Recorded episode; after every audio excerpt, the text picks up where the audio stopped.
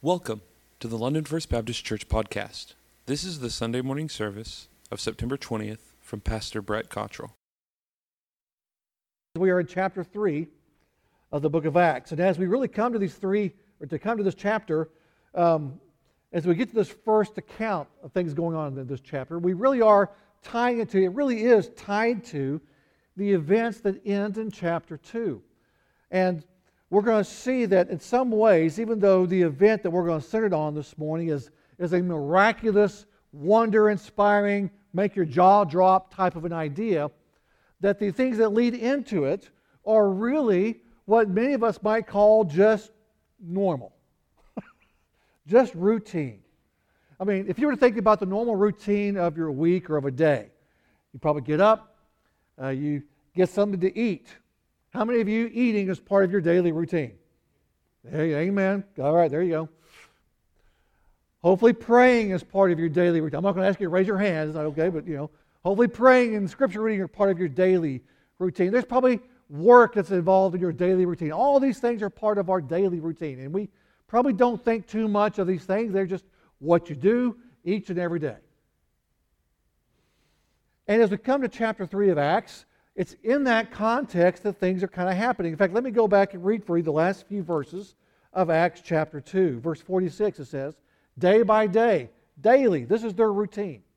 Day by day, continuing with one mind in the temple and breaking bread from house to house, they were taking their meals together with gladness and sincerity of heart, praising God and having favor with all the people. And the Lord was adding to their number day by day those who were being saved. So here's their routine they worshiped every day.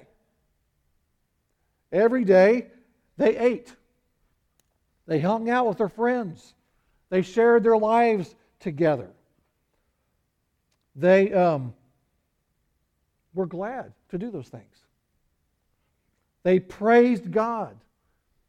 They had favor with the people. In other words, they were living in such a way that people looked at them and went, Well, those are some pretty good folks over there. Now, not that they were moral, but just Man, those, those folks love the Lord. They love each other. People saw that. And the Lord was adding to their number day by day. That was their daily routine. Now, some of that may seem pretty remarkable, some of that may seem somewhat routine. but that was the daily routine. And we talked about it last couple of weeks. We talked about part of what they were doing was they were having the Lord's Supper, but they were also, we see there, uh, eating, into, eating each other's houses. Uh, they were sharing meals together. They were hanging out together. They were just being with the people that they loved, not just their blood families, but their spiritual family. That was part of their daily routine, to, to hang out with one another. I want to share this morning as we get to chapter 3 a couple of ideas about the routines that we can keep that will re- result, I believe, in miraculous works of God. Chapter 3, verse 1. Peter and John were going up to the temple at the ninth hour, the hour of prayer. A man who had been lame from his mother's womb was being carried along, whom they used to set down every day at the gate of the temple, which is called Beautiful, in order to beg alms of those who were entering the temple. When he saw Peter and John about to go into the temple, he began to ask, he began asking to receive alms. But Peter, along with John, fixed his gaze on him and said, Look at us he began to give them his attention, expecting to receive something from them. But Peter said, I do not possess silver and gold. What I do have, I give to you. In the name of Jesus Christ, the Nazarene, walk. And seizing him by the right hand, he raised him up, and immediately his feet and his ankles were strengthened. With a leap, he stood upright and began to walk, and he entered the temple with them walking and leaping and praising God. And all the people saw him walking and praising God. They were taking note of him as being the one who used to sit at the beautiful gate of the temple to beg alms. And they were filled with wonder and amazement at what had happened to him. Now, our attention obviously is drawn this morning to the miracle of this man who was born lame, walking, and that would be a natural thing for us. And we are going to speak to that. But I want you to, in the middle of the story, to the, the verses that precede it and the verses in the middle of it, the verses that follow it, I want you to see some things that are actually pretty normal. First of all, the, the, Peter and John were just like all the others in that day and age, the early church. They had the same habit, that snapshot we saw. They were taking their meals with one another. They were teaching every day. They were going to the temple to pray. It was part of their routine. We saw a couple weeks ago where it said they devoted themselves to the prayers. That what it's really referring to there, those early Christians we know, the early Christians, all there in Jerusalem, are still mostly Jewish. And they were still participating in the worship and the praying at the temple. They were going there every day. The people would see them. There was this group of Jesus followers, and they're going to the temple, and uh, there were three different times of prayer throughout that day one in the morning, uh, afternoon, and then the evening. This one they're talking about here that Peter and John are referring to is about 3 in the afternoon. this was part of their routine to stop and pray. It was part of the routine to go and eat with one another. They were just going to church, they were just praying, they were just doing their thing. It's all normal. Nothing seems on the face of it extraordinarily, extraordinary. By the way, if we were to read, when we read through the book of Acts over the next few months and maybe even a year or two that we're in it, what we're going to see is that Luke will give us a lot of what might seem to be mundane, routine information. They went to somebody's house to eat. They went to somebody's house to pray. They went to the temple to pray. They were just going, they were walking down the road. Anything, anything about any of those things sounds remarkable? Just stuff people do, right? And yet, we'll see that in the middle of these routines, miraculous things happen. I want to mention in particular this idea, I've already said something here, this idea of meeting in people's homes and talking to one another and sharing meals with one another. It's called hospitality. Y'all, know, y'all know the word hospitality, right? Now we do stuff like that, don't we? We cook cinnamon rolls for people. Everybody knows, everybody knows Miss Donnie's cinnamon rolls, right? we cook meals for one another. We hang out. We haven't done a potluck in a while. Are you looking forward to that first potluck whenever it is we get a chance to, to do that? we like taking meals together. Hospitality simply means this idea of, of sharing. We might think of food, but it's sharing our lives with other people. It's, it's come into my house. Let's go. Let's, let's get to eat. Let's go take a walk. Let's go out in the backyard and have a barbecue. It's, it's fixing a meal for someone who's ill. It's just routine, everyday life shared with other people.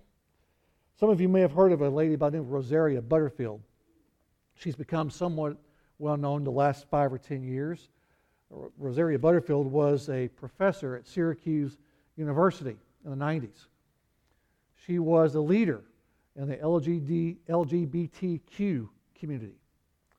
She was living that active lifestyle, and she was actually a thought leader in that community at that, at that point in time. She was going to write an article for a national magazine, and essentially, the thrust of her article, as she, as she describes it, was going to be why do Christians hate people like us? That was that, that, that's just I'm just using her words. So she thought, in the interest of research, that she would actually begin to read the Bible. And that she thought, well, something else I might need to do is I might try to talk to some of them. So she found in that community a pastor and his wife. she called them up. She asked to, to talk with them, and they invited her over for dinner. And over the next several years, as she describes it, they had her over for they had, they had her over for dinner in their home hundreds of times.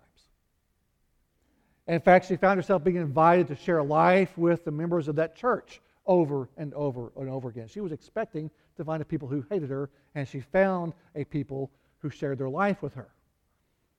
Doesn't mean they okayed her choices, but they loved her. Long story short, several years later, she came to know the Lord.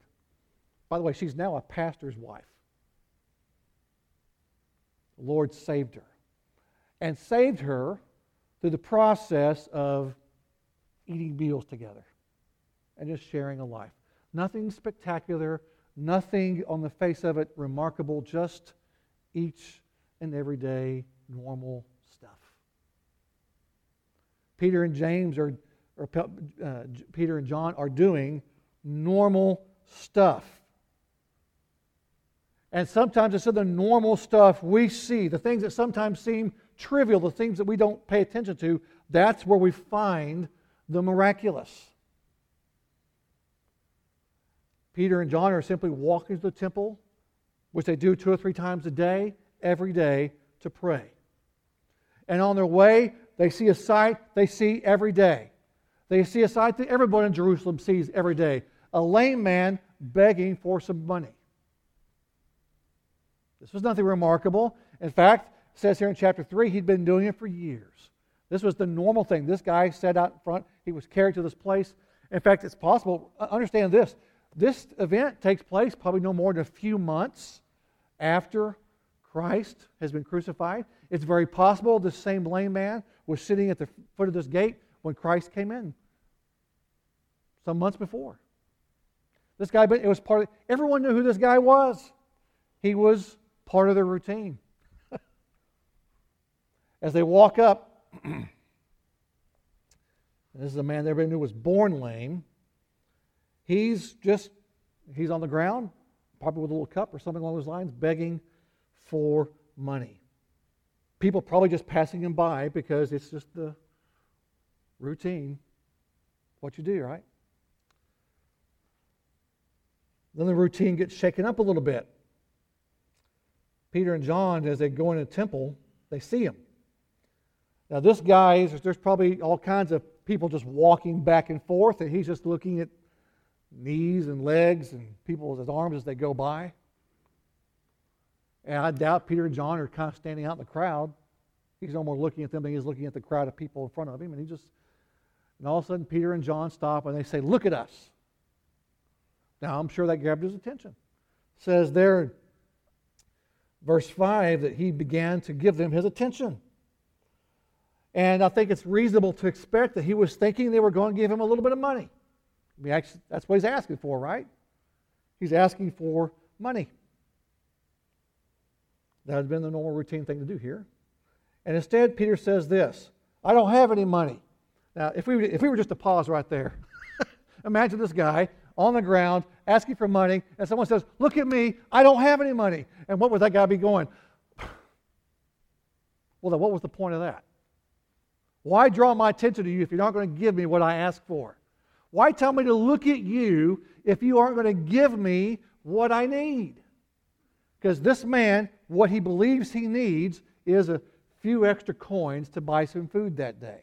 That's all he's really worried about. That's the extent of his vision, and that's really all he's asking for, and that's what he is expecting. And then Peter and John go, Yeah, look at us. We don't have any money.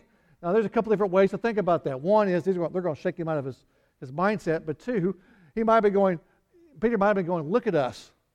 Do we look like we have any money? that might have been part of it too. I mean, after all, Peter is a fisherman from Galilee. We already know Galileans have an accent. We've seen that earlier in chapter 2. They have such an accent that the people in Jerusalem could pick a Galilean out in no time flat. So Peter's a Galilean. He's a fisherman, so he's not exactly high on the economic totem pole. And on top of that, he hasn't really been fishing for a while. He's been in Jerusalem for a few months. Peter's going, We don't have any money. I don't know if a lame man's sarcastic, but if he is, he's probably thinking, know, well, thanks for drawing my attention to you. But then Peter keeps on. we don't have any money, he says, but what we do have, we give to you. Get up and walk. Now, this beautiful gate, by the way, is probably a gate that's the entrance to uh, the what's called the court of the women in the temple. So, if you were to imagine the uh, first century temple in, on the mountaintop in Jerusalem, you had a, an outer court that was for anybody, including Gentiles. So, you and I get to go in there. But Gentiles were only allowed so far.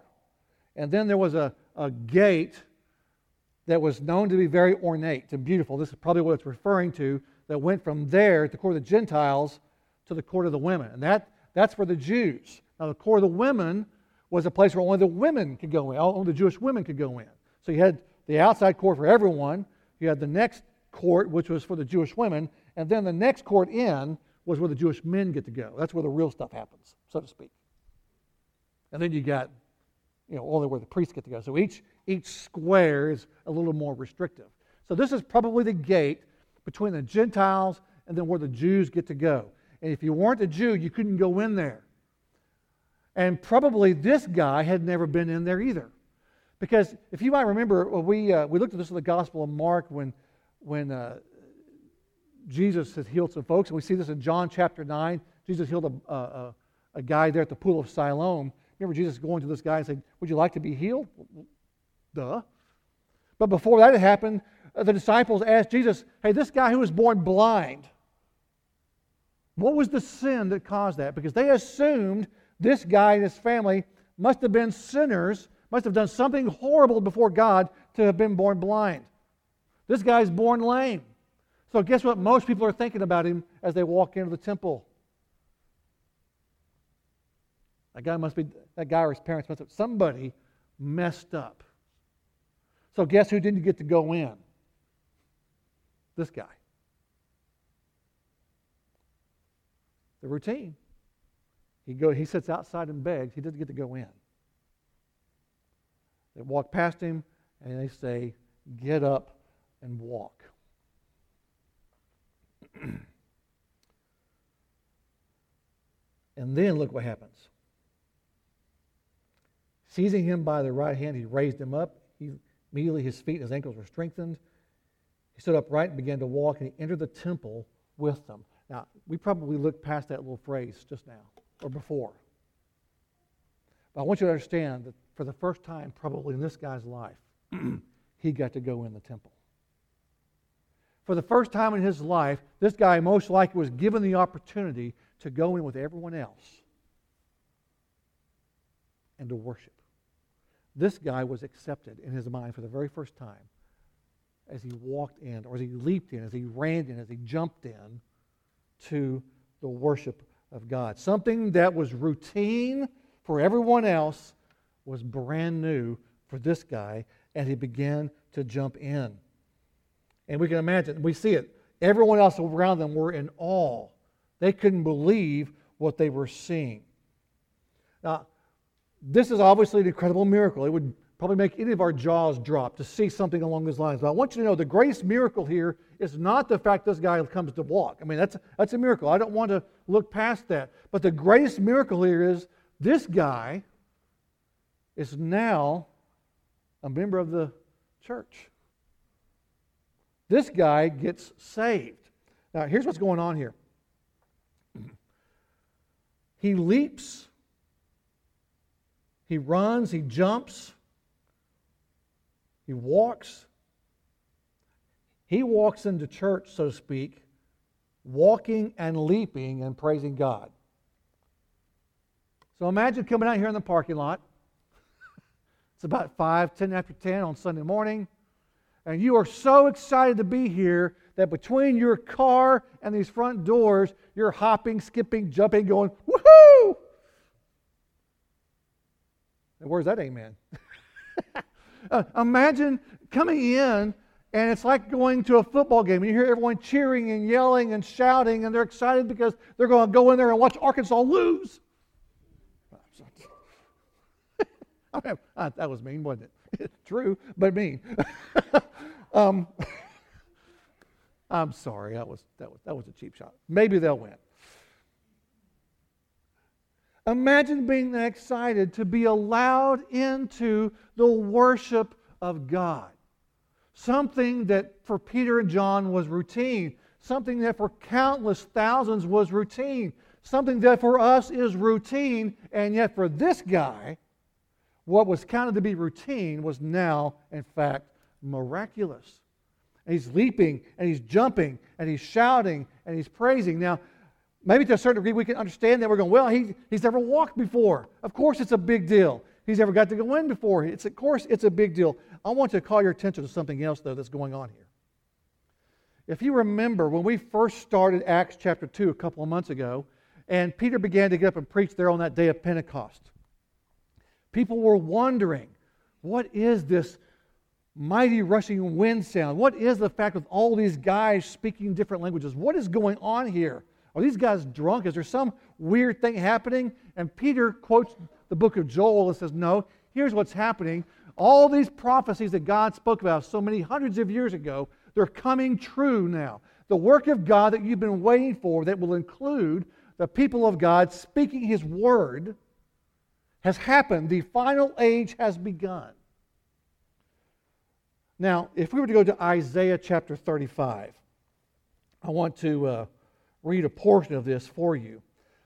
What happens this guy, the phrasing is identical to what takes place in Isaiah chapter 35. In fact, I think there's very little doubt that what takes place in Acts 3 is a reference to something that God says in Isaiah 35. In Isaiah 35, this is a, a prophecy regarding what God will do in his people in the final ages, in the, in the final age, the same age that began in Joel that Peter's already said is happening. Okay? In Isaiah chapter 35 says this, verse 5 The eyes of the blind will be opened, the ears of the deaf will be unstopped, the lame will leap like a deer, and the tongue of the, of the mute will shout for joy, for waters will break forth in the wilderness and streams in the Arabah. That's the desert. In other words, one of the signs of the final days of God, his outpouring on his people, will be that, they, that the lame will leap for joy. So, guess what happens with the lame guy at the beginning and the inauguration of these last days? He begins to leap for joy as he enters into the temple of God. What's happening here is that you have another sign that God has inaugurated the last days of his working people today, we're, we're this a lot. 2020 has evoked this, and it has, hasn't it? Are we in the last days? People are asking that question. Whether it's diseases, fires, hurricanes, earthquakes. It seems like the list of things that have, have happened in 2020 is endless, and we still got three months to go. And people are asking the question are we in the last days? And the answer is yes. We've been in the last days for 2,000 years, at least according to Scripture. Now, you go, okay, okay, yeah, Brett, come on. Are we in the last days of the last days? well, maybe. I don't know. God hasn't given me any specific revelation there. By the way, speaking of that, we will be in November. Well, we're going to do this. In November on Wednesday nights, once we finish with the book of Judges, and we're in Judges chapter 15 this week, or 15, 16 this week. Once we finish with Judges, we are going to begin looking at, in detail, verse by verse, the book of the Revelation on Wednesday night. So I want to invite you to that. That's something coming up. Probably will start in November. Um, just want to give a little plug for that, let you know it's on the way. Um, now, Isaiah, I, I bring in Isaiah 35 here, but Isaiah 35 immediately precedes, or obviously is pretty close to, another fairly famous passage in Isaiah. And it's where God, uh, resurrector, takes Isaiah out to the, uh, the, uh, the, dead bones. I'm sorry, it's not Isaiah, but it's related to where God takes his prophet Ezekiel out to uh, the, dry, the valley of the dry bones. And in that valley of dry bones, he tells Ezekiel, Can these dry bones be resurrected? Ezekiel goes, I don't know. God, only you know. And God has this valley, has this picture in Ezekiel 37 of the valley of dry bones. Ezekiel 36, by the way, this is where I got my numbers confused. We were in Isaiah 35. Ezekiel 36 is also related to this in Ezekiel 37. Sometimes I get confused with my numbers. These are all related to what's going on in Acts chapter 3. And in Ezekiel 37, can these bones be restored? And he goes, I, I don't know. And then God says, call them out. By the way, let me plug something else. We're going to be talking about Ezekiel 37 tonight. Tonight we have core groups, our second week of core groups. But if you missed core groups last Sunday night, don't fret. You can come tonight. Yeah, you might have missed the first one, but you can come in and jump in tonight. You'll be okay. We have four different Bible studies this evening going on with core groups. one on the Holy Spirit, which is going to be related to this passage in Ezekiel 36 and 37, one dealing with the, the, the, the scriptures behind the songs that we sing that Brady is teaching, one on the Sermon on the Mount that Alan is teaching, and one called The Measure of a Man. It's talking about godly maturity that Bob Shockley is teaching. All those are tonight, 6 o'clock. Be here. All these things in the Old Testament are happening and coming out in Acts chapter 3. The New Testament, by the way, cannot be separated from the Old Testament. It builds on everything going on in the Old Testament. Acts is assuming that everything God said was happening in the Old Testament is now coming to fruition today. That's, that's what Acts is saying. So we have this idea that there is resurrection, that there is lame people being healed, and that the result is they leap. And that's one of the signs that God is working in the last days. It's a passage that refers to God's provision, that God's bringing in the Gentiles. That's you and I. So, by the way, see this? This guy has been relegated to the court of the Gentiles. He may be Jewish. We, we assume he is. We don't really know for sure, but he's probably Jewish. But he can't go in because he's lame. So he's relegated to the court of the Gentiles. And now that he's healed, guess where he gets to go? In. And he's leaping for joy because he gets to go into the presence of the worship of God. And guess what that looks like for us? You and I, we get to be him. You and I, we're the Gentiles. We don't get let in unless we're invited. And guess what? We have been. And he's glad. Imagine, imagine hearing a party going on somewhere.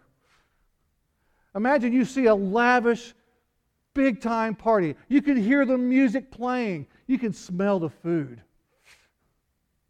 You see all the cars parked out there. and You kind of think to yourself, well, that'd be nice. No one asked me. And then someone does. And you get to go in to this lavish party. This is one of the pictures that God gives us there was his people, the Jews, that God had a unique relationship with, that he was working with. But he said there will be a day when I will bring in all the nations and they get to come in too. And guess what? That's us. And just like the lame guy, we now get to go from out here to in here. And it's worth celebrating. It might even be worth the occasional jump. It might even be, it might even be worth the occasional leap. It might even be worth the occasional amen.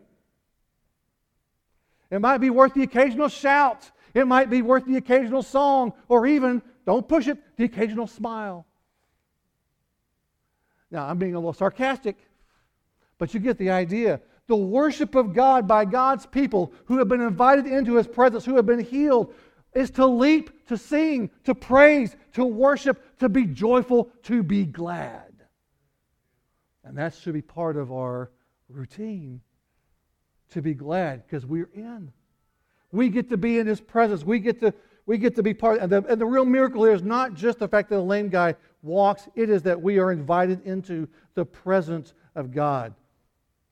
We saw there in chapter 2, the very end, part of their normal routine, part of their reputation as a people were to be glad. Now, I'm not talking about a, a sugary, fake pretend gladness that ignores that life could sometimes be difficult or hard, but a gladness that overcomes it, life, that is. A gladness that sees the resurrection, Christ's work, the historical plan and working of God in history as a real thing worth celebrating. A gladness that results from seeing the events around us from heaven's perspective.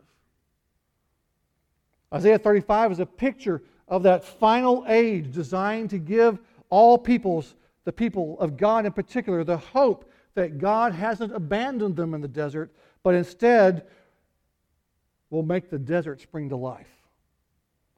We were to read, we would see this description of a desert that's got water and plants growing and trees growing. In other words, it's transformed into a place not as void of life to a place that is full of life and that we as Gentiles get to come in. We as the people who were on the, formerly on the outside get to come in on the inside. I mentioned hospitality before. One, one of the reasons I mentioned this idea of hospitality, that is inviting someone into your home, for example.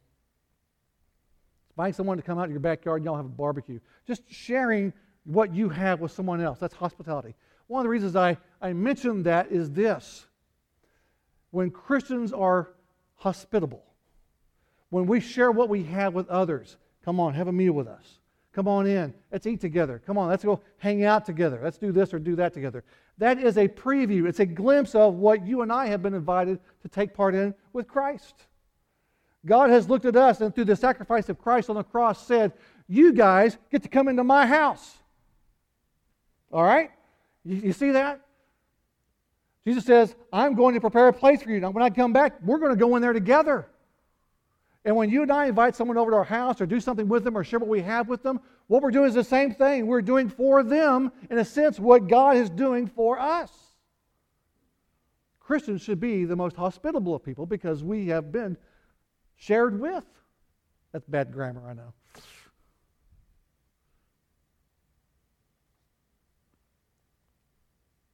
There is hope in Isaiah 35. There is hope in even Acts 3. Now, salvation has not been fully realized by us. We haven't actually gotten to heaven yet, but it's on the way. Isaiah 35 is talking about he's on the way. I don't know how close he is, but I know he's on the way. We all know what it is to know we're going to, we're, we're, maybe, you know what it's like to drive a few hours to go visit someone, maybe drive cross country to go see someone. Maybe you've got a 10 hour drive. We spent, especially the last uh, uh, eight and a half years that we were in Atlanta, we were, had a 15, 16 hour drive to Angela's parents and about a 13 hour drive to my parents. You know, hour 10 or 11. Y'all there yet? Well, we're, we're on our way. We're getting close. Now, ironically for us, we were driving from Atlanta to northwest Arkansas, where my parents are at. One of the landmarks was the tower out there. we, we very rarely stopped at Russellville, but hey, we're in Russellville. We're about two hours away now because we saw the towers. We know where we're at. He's on his way. And when he shows up, what appears to be dead will be, be alive. What appears to be hopeless will now be renewed. That's all, that's all, that's all cool, Barrett. That, that's, that's fine. What does that mean?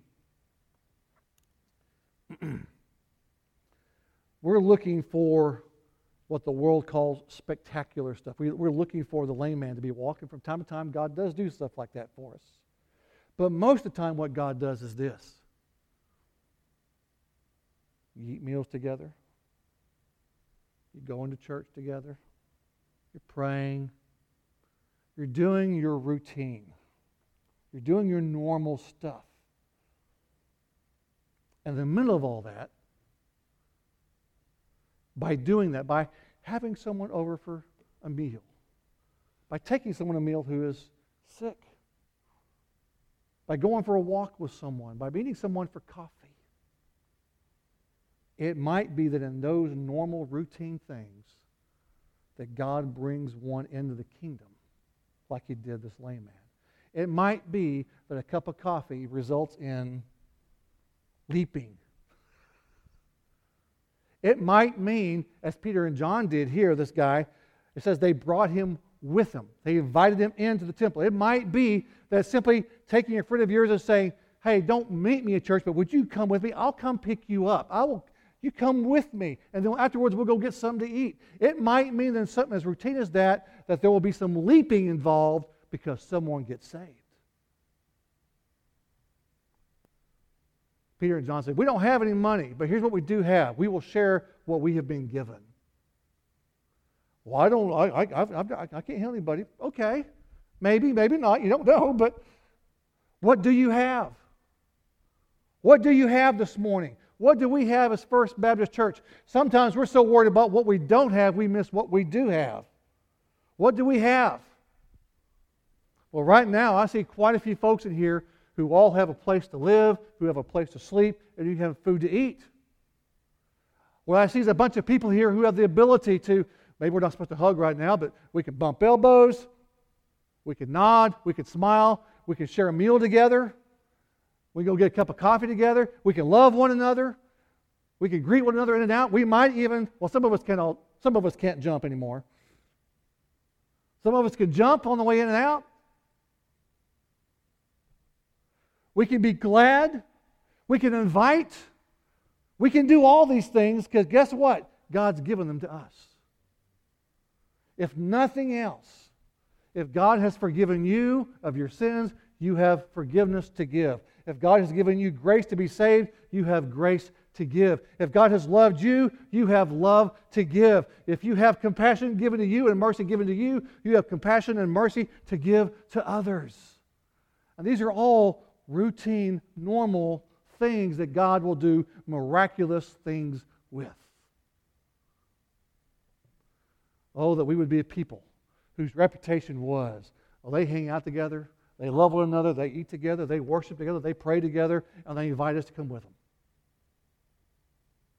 They love one another, and they love me. Even though maybe I wouldn't, I, I wouldn't expect to be loved by people like that, but they, man, they surprised me. They loved me. They shared with me. They didn't have a lot, but what they did have, they gave. And the result is I leaped for joy because God brought me in. We have the gospel. We have hospitality. We have kindness, gentleness, forgiveness, love, compassion. And mostly we have the Holy Spirit.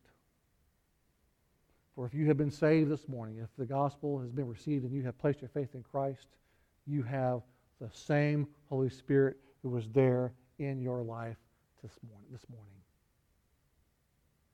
Don't be stingy with him, but share.